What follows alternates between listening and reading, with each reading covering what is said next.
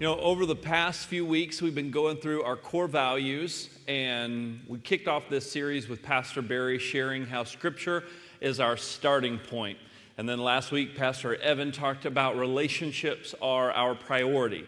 And today I'm going to continue in that series by talking about generosity is our lifestyle. But we're not going to talk about generosity in the way that perhaps you've heard it talked about before, or maybe what you would initially think when you hear the word generosity in church.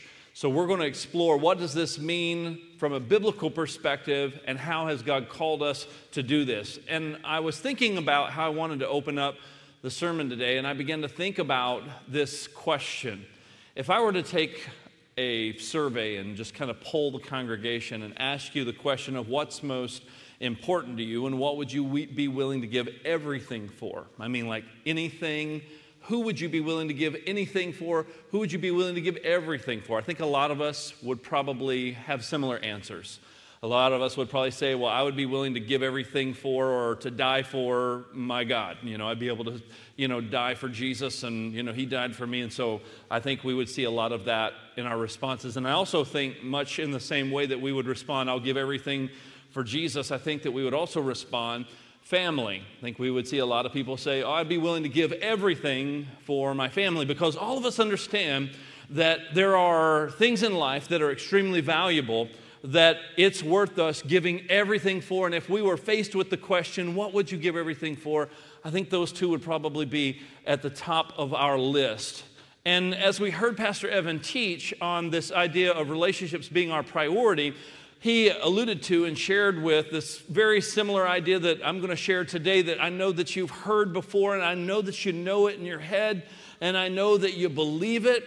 And we've heard this idea about church being family, and about how we are God's family, and together we are the body of Christ, the family of God. And we know that. It's like we've got this in our head. If I was to say, you know, the church is family, amen, amen, everybody just agrees with that and believes that. And we know that in our society. We know that in the context of our church.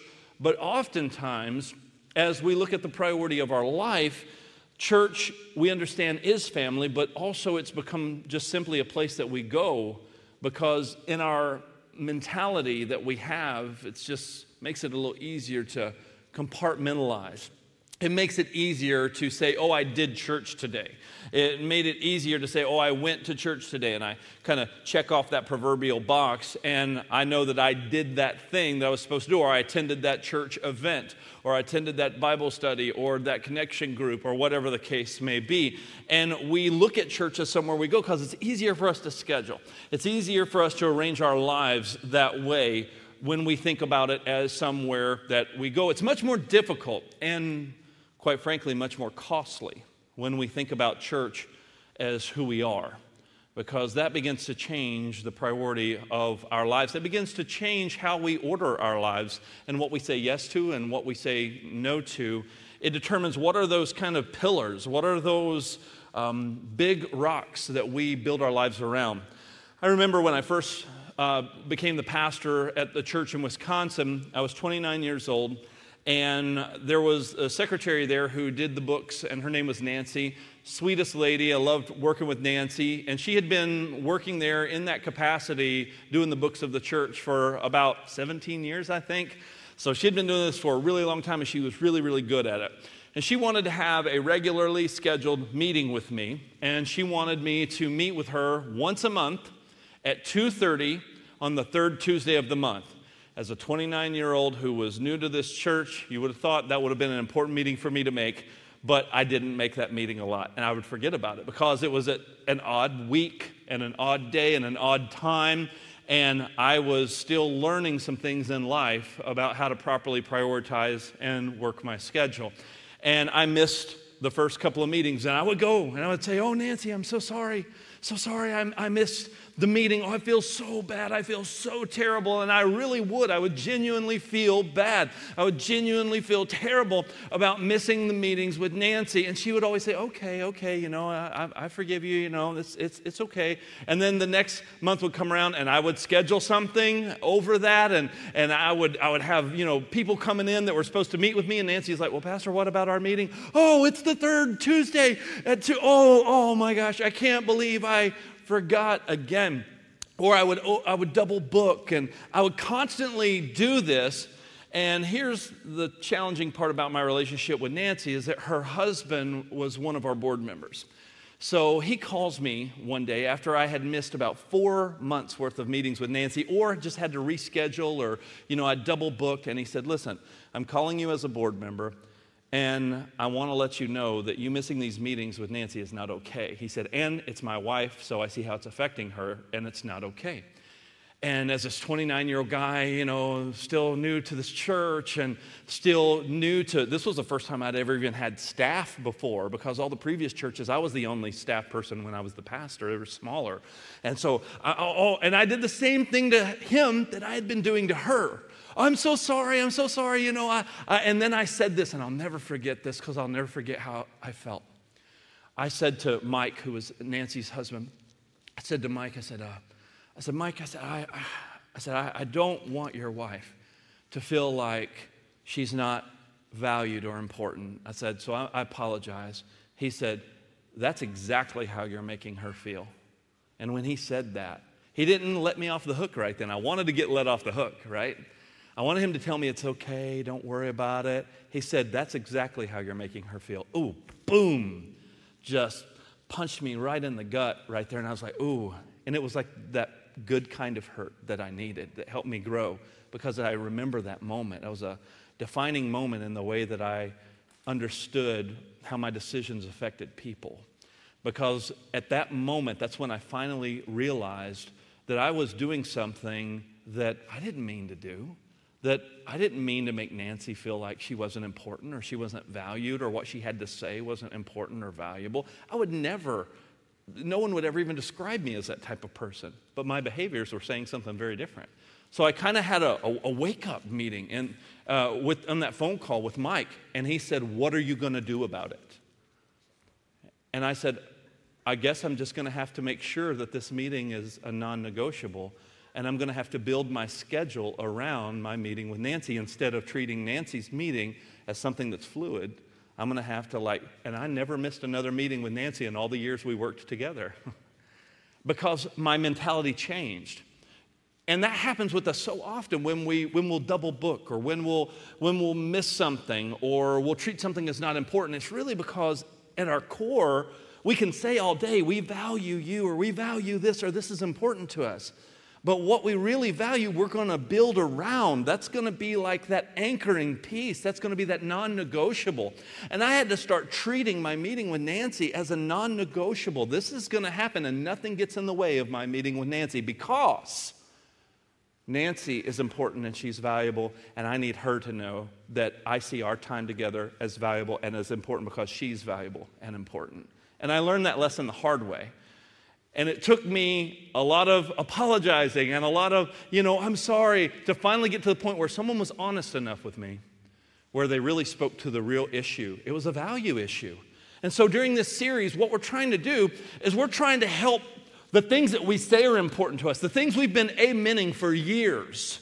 We want them to match up with what we do. This was an exercise that we went through as a staff, the very first exercise, as a matter of fact, that I led our staff through when I got here in April of this year. I said, team, I said, we need to start working on carving out our identity and who we are. I said, we're going to start with our core values. And so in April, we began working on this by answering these two questions. I told our leadership team, I said, the two questions I want us to begin to answer are, what are we known for, and what do we want to be known for? That's where we discern these five values that we're teaching is the answer to those questions. Because some of these things we can look at and go, yeah, that's that's B C C, that's our church family, that's that's who we are. And some of the things we go, ah, we're we're still growing, we're still, you know, trying to grow into that. And that's good. It doesn't mean we're failing. It doesn't mean that we're bad or wrong or something is, is not right. It just means that what we're doing is that we're trying to identify who is God calling us to be, and we need to make that very clear so we can say what is important. And more importantly than say what's important, we can live out what's most important. Amen? So if we say we start with Scripture, let's actually start with Scripture and make that a non-negotiable. Not something that, oh, we didn't start with Scripture and we have to apologize later. I'm so sorry, God. I'm so sorry, God. Because true repentance is not telling God you're sorry. True repentance is letting go of the former behavior and embracing a new behavior. That's what I did with Nancy. And as we look at our core values, we're wanting to say, God, these are the things that we want to be known for. These are the things that we are known for. These are the things that we believe you have called us to. And, and I know there's a lot of other things we could attach outside of these five values, but at our core, these are the things that are going to help us unite as a church and move forward. And we don't want these things just to be things we say. We want these to be things that are felt, things that are internalized. Things that we not only amen and then walk out of the door, but things that we actually say, no, I'm going to make that a priority. Because we say that church is family, and we amen that, but is it just a place that we go, or is it who we are? Our core value last week that Pastor Evan taught was relationships are our priority. And we say that, we say that, we say that.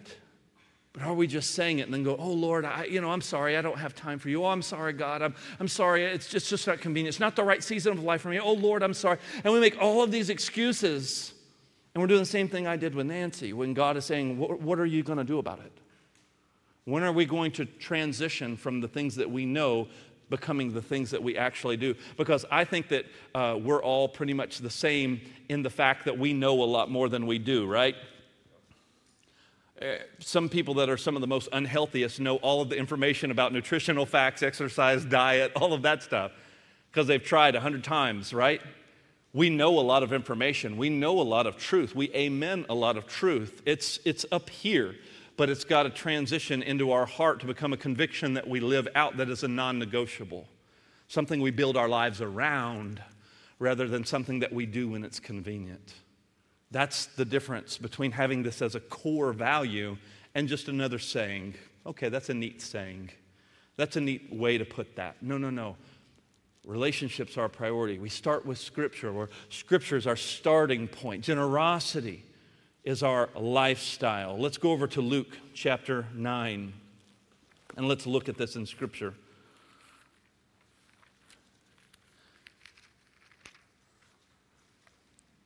I taught on this text a few weeks back, so this will be familiar to you. But Luke chapter nine, skip all the way down to verse fifty-seven. That's where we're going to start.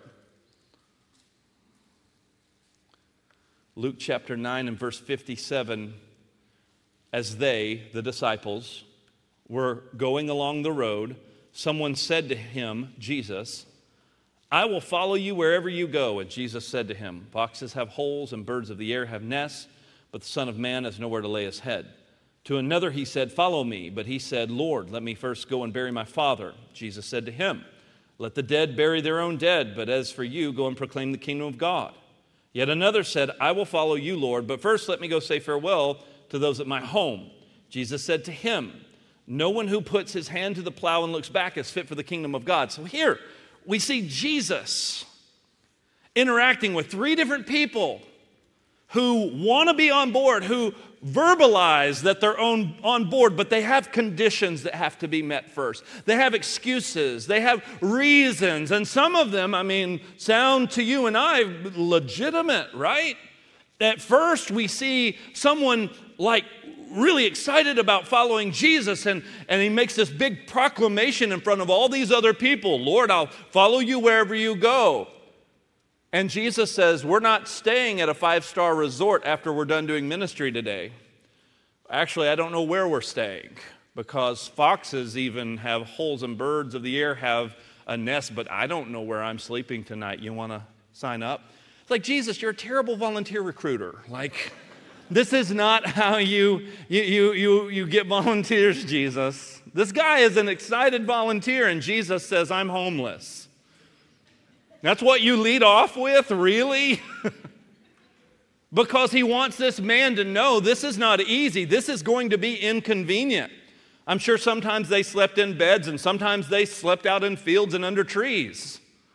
And he said, this is not convenient. This is not easy. Don't sign up because of all of the fringe perks that we get as being a part of Jesus's group, because I don't know where we're sleeping. And then another person later on says, Lord, I'll, uh, Jesus goes to them. He says, hey, you come follow me. So Jesus chooses this person. Could you imagine being chosen by Jesus, where Jesus himself says, come follow me? What an incredible honor. And instead of him just going, okay, he instead says, well, I got some stuff to do. Let me go, you know, bury my folks because they passed away. And Jesus says something really interesting that we would receive as harsh. He says, let the dead go bury the dead. Ooh, that doesn't sound very friendly. Again, bad recruitment technique. Um, but Jesus, uh, in that culture, you have to understand, Jesus wasn't being mean. Uh, when they would mourn over the loss of their parents or loved ones, um, sometimes that mourning could last for months. And he was saying, hey, I'm in this period of grief. I'm in this time of mourning. And Jesus is saying, really, you want me to just wait on you? He's like, yeah, just like text me where you guys are at, like when I'm done mourning, because right now I'm still like in that grief period. I'll hop on my camel, put it in the G P S, and I'll find, you know, where you guys are at, and we'll reconnect later. And, uh, Then to another person, you know, who's all excited about following Jesus, he says, okay, I'll follow you, but let me go ahead and let you know my conditions, right? um, let me go say bye to my folks real quick, you know, let me go do all that. And he says, if, if you put your hand to the plow and you turn away, you're not worthy of the kingdom. What's Jesus saying here? He's talking about value. That's what he's speaking about. He's saying what really matters most, what's truly valuable to you. Because what it, it, if Jesus is really valuable to us, like we'll all amen and say, yes, Lord, and all hallelujah, yes, Jesus, you're valuable, you're important, we love you, all that stuff. We make all these big promises, all these big commitments. Jesus sees through all of that. He's not impressed by our words. He knows where our hearts are. He knows our weaknesses, our struggles, our failures, and he's still welcoming us with open arms. He wants us to get on board. He wants us to follow him, but he wants us to see him as valuable.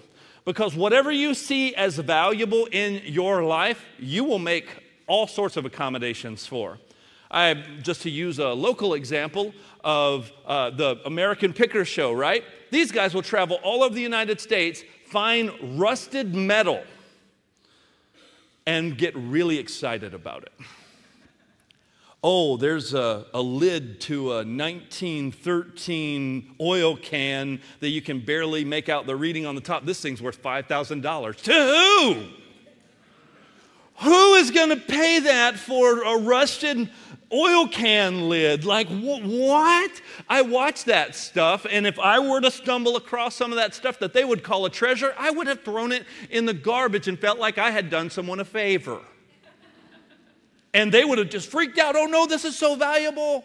It's so important. How do we ascribe value? How do we know what's important? Because as we look and we see the different things, different people will call different things important because one man's trash is another man's treasure. I can probably go in your home and I can assess really quickly just by looking at the placement of certain items in your home what's important to you.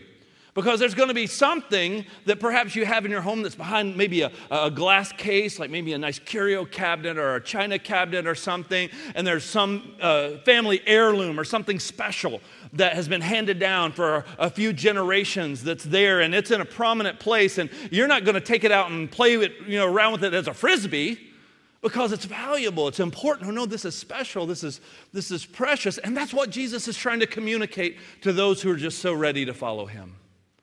They're ready to honor him with their lips. They're ready to say, yes, here I am, Lord. I'm ready to go. And Jesus is saying, how valuable do you think I am? Am I more valuable than the conveniences of you following me when you're ready? Am I more valuable than your family?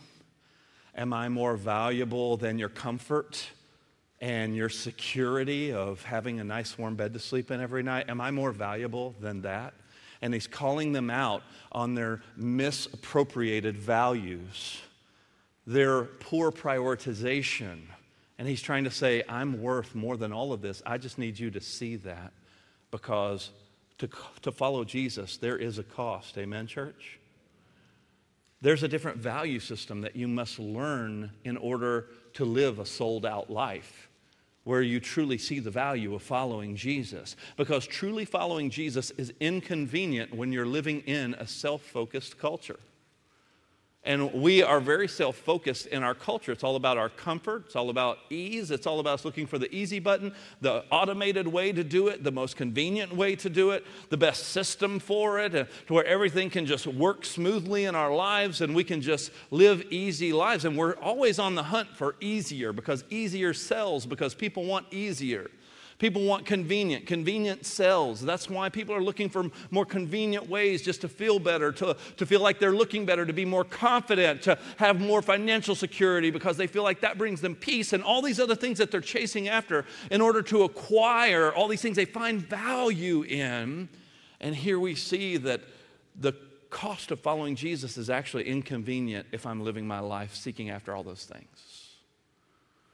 The cost of following Jesus is that we actually die to ourselves and we follow him.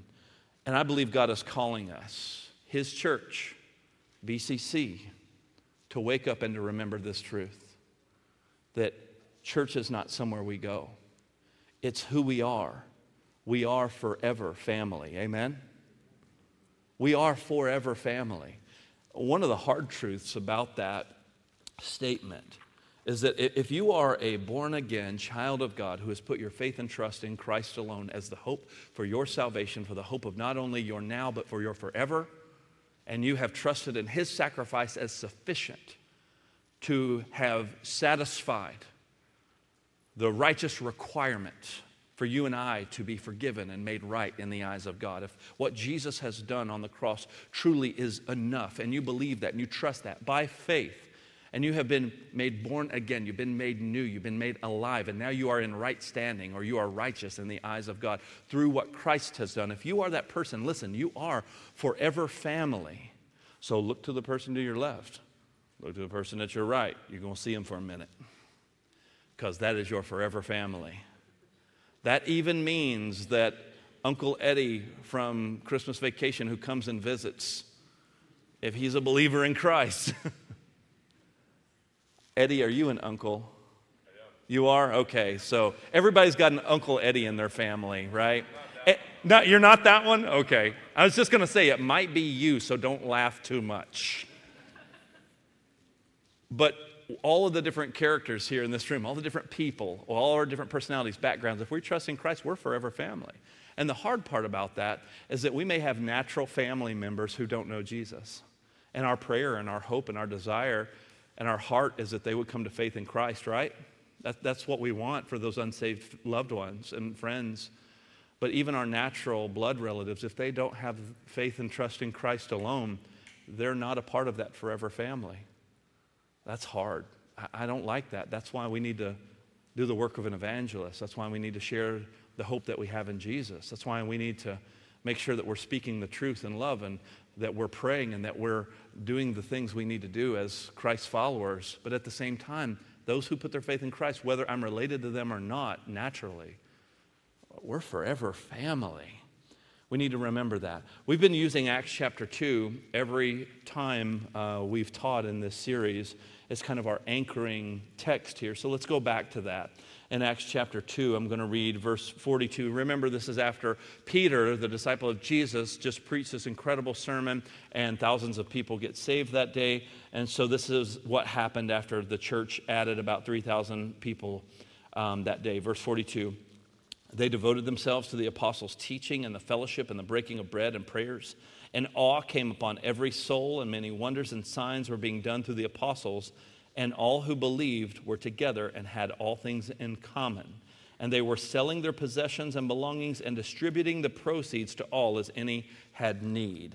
And then day by day they were attending the temple together. They were breaking bread in their homes. They received their food with glad and generous hearts, praising God and having favor with all the people. And the Lord added to their number day by day those who were being saved.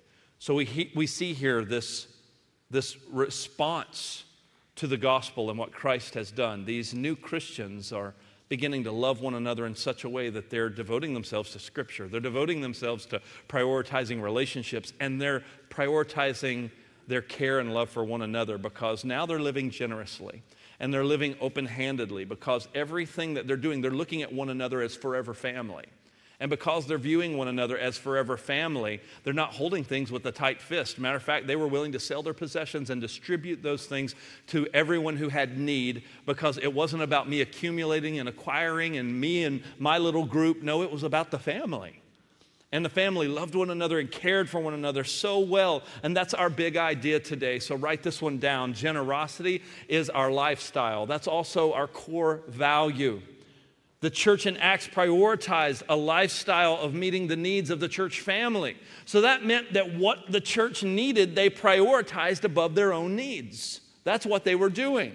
They were saying that I want to live intentionally, sacrificially, and I'm going to put others' needs above my own. They intentionally, on purpose, inconvenienced themselves, and the world took notice. The world watched and saw and was attracted to that type of love and care. And the church began to grow. The Lord was adding to their number day by day people who were being saved, because more and more people were coming in, because these people were loving each other so well. These people were caring for one another so well. The church grew like crazy. And we have to get this idea in our heart that generous living is bigger than writing a check. Oh, let me say that slow so I can say that some more. Generous living is bigger than writing a check. That is the easy way out sometimes, because it's easier to write a check and, and, and ease my conscience. You know, just write a check, just hire someone, just let someone else volunteer, let someone else do it. I've served my time. Uh, it's someone else's problem. It's someone else's responsibility. But listen, if we're part of the family of God, then we all should be caring for one another. Amen? Amen. And this is what a family does.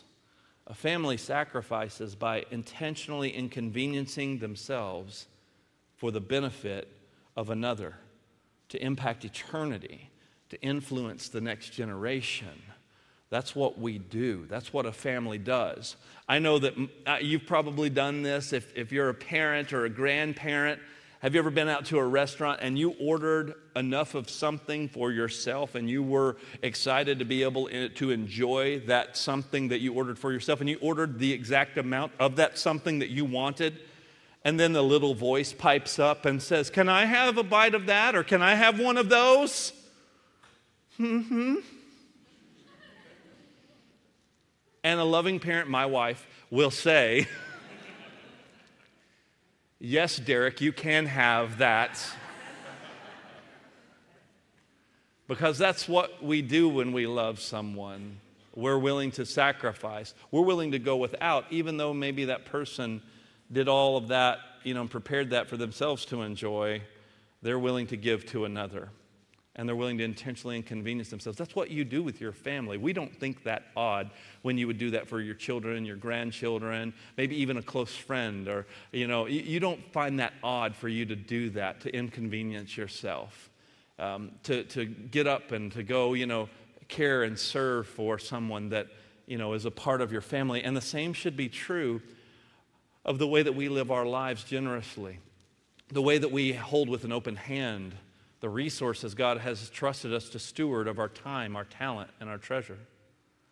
That we live with an open hand, able to serve the body as there are needs. Where there are needs among the family, we're aware of those needs, and we care about one another in such a way, just like in the book of Acts. And it's not something that we do that we compartmentalize and check off.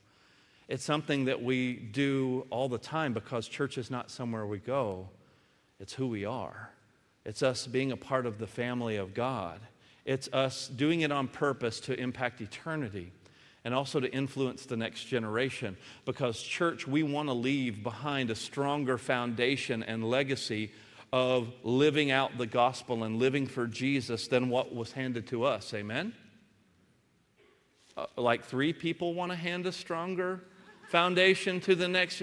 I said we want to leave a stronger foundation for the next generation. Amen? Amen. because we understand that eternity is bigger than you and I. And that's not even saying that the previous generation failed us. It's, that's not at all what I'm implying.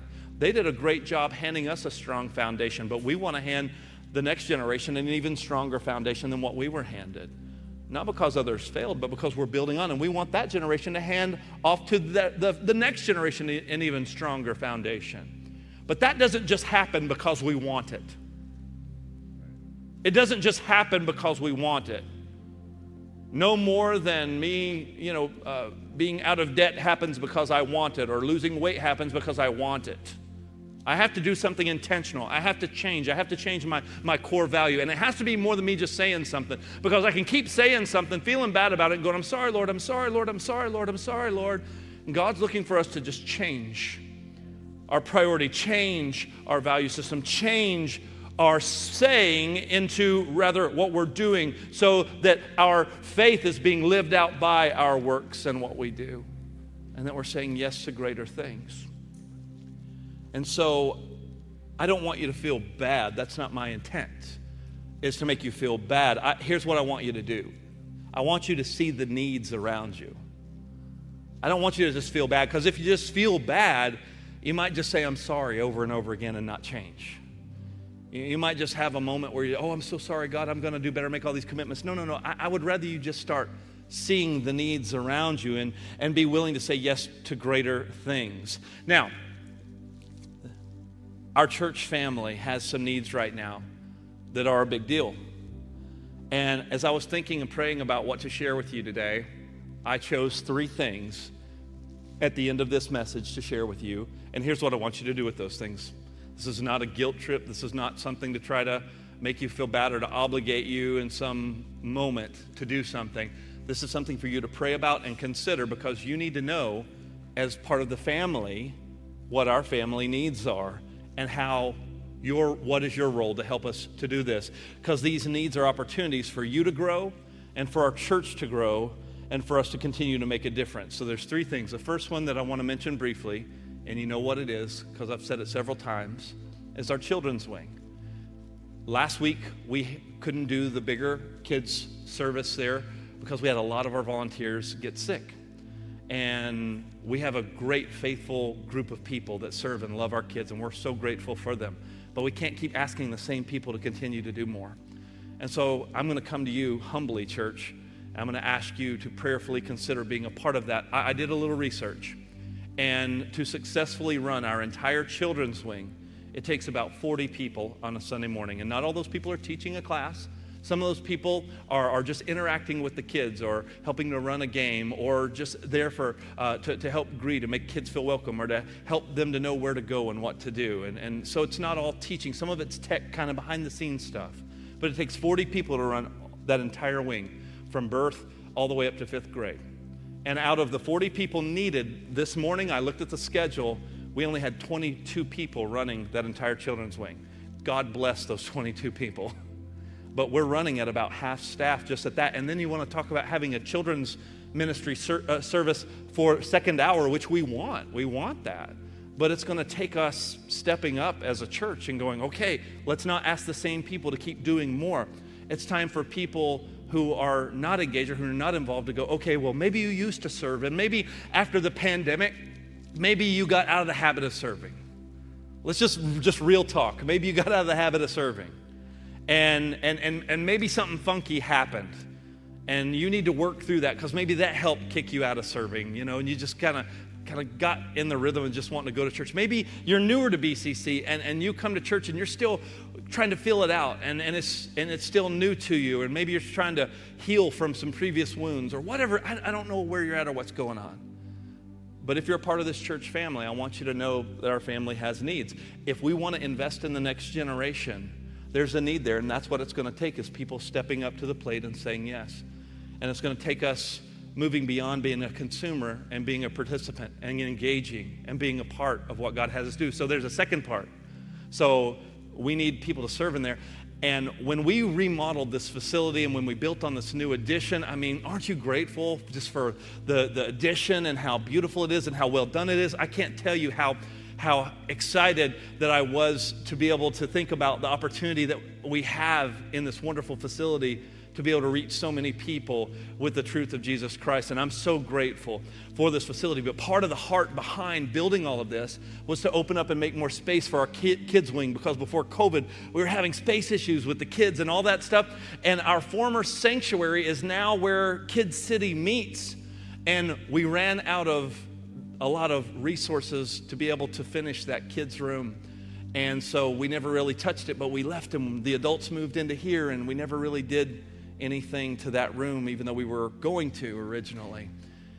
And so Pastor Taryn and I have been working, and we've come up with a plan that we're going to phase out different parts of uh, redoing that kids room to be able to make our former sanctuary a place that we can be proud of, and a place that we're excited for our kids to go and worship and to grow and, and serve and, and learn all these things. She just started a, a leadership track for the older kids in there. So like fourth and fifth graders are like actually like learning like leadership stuff, and she's like training them. And how cool is that, that we're raising up next generation leaders in there? Who knows, maybe the next pastor of B C C could go through Pastor Taryn's leadership development program. I mean, you never know. You never know what God is doing.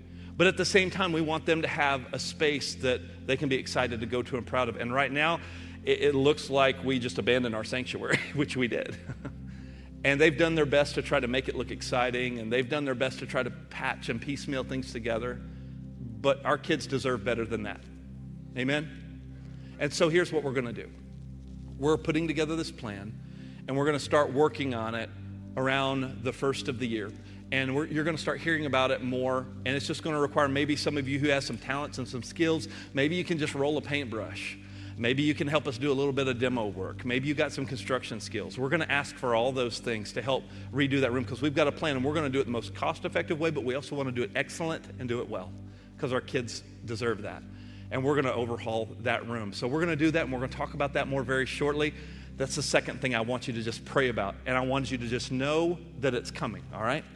The third thing is that due to our remodel and all of that, um, the church, we, we've been in a good financial position, and I just want to say thank you for your generosity in contributing finances here to this church. Thank you for that. We've been able to do ministry uninhibited. Um, we've had to cut back in some areas just due to COVID and things like that and be more strategic, but we're we're not in a place where we're sucking for air or struggling, and so thank you for your generosity for us to be able to do ministry well here. But with all this new construction that we did, the elders have been able to work with a new bank to be able to refinance the loan with better terms, and the elders are going to be talking to you about that and what that looks like in the next few weeks. So I just wanted to give you a heads up that those things are coming. So that way when you hear about it, you won't be like, what's happening, you know? The way that I like to lead is that I like to give people a good heads up. So that way you know that something's happening, you know what's going on, so that we can be prayerful, we can be mindful, and we can just be transparent and just let you know where we're at, okay? So that's what I want to do. That's how I lead. And I wanted to preach this message to you about generosity today to get you to engage prayerfully what God would have you do, perhaps in one of those three areas, or maybe all three. I don't know. But I do know that it takes all of us, amen? It takes all of us. And this is fun. We get to do this. We get to be a part of this. This is not a bad thing. It's an opportunity. We've been through a lot, man. We've been through a lot. That's reality. That's just what's happened. We've been through a lot. But guess what? God has led us so far in our church's history to this point. And uh, I believe that our best days are ahead of us, not behind us. Amen? And it's going to take all of us just prayerfully consider. So whatever God wants you to do with that, I'm, I'm, I'm not going to try to tell you what to do. I just want to let you know the needs that are there and let you know if you're part of this family. Pray about what your role is in that and say yes to those greater things. Because I believe when we say yes, we're going to see God move like never before. We're going to see our church step up to the challenge, and we're going to not just say that we value certain things, but we're actually going to live it out. So if generosity is our lifestyle, what does that look like for B C C and those who call B C C their church home? And what does it look like for you and your family? What does it look like in the context of your home, your marriage, your friendships? What does that look like to live where we're taking care of one another's needs, aware of those needs, saying, God, how do you want me to say yes? What do you want me to say yes to? Because we value him. So I want us to just pray and ask God to do that. Then we're going to receive communion together. So Lord, help us to live out that generous lifestyle. Give us clarity and peace and courage to step out and say yes. In Jesus' name, amen. Would you get your communion elements out? Before we leave today, we're going to receive the Lord's Supper as we reflect on the generosity of God, where God so loved the world that he gave his one and only Son. And that if we believe in him, we wouldn't perish, but we'd have everlasting life. And we're thankful for that. And we do this in remembrance of him. And so may this act of receiving communion today, may it stir our hearts towards generous living. So Lord, help us to receive this today, receive this bread, receive this juice today in a way that would honor you, glorify you, and solidify some things in our hearts as we reflect on your generous gift and how you gave so freely and how we get to experience an eternity with you. Let us continue to live life with a priority for others to have that same encounter with you as we receive this and remember that today in Jesus' name. Amen. Would you receive the elements together?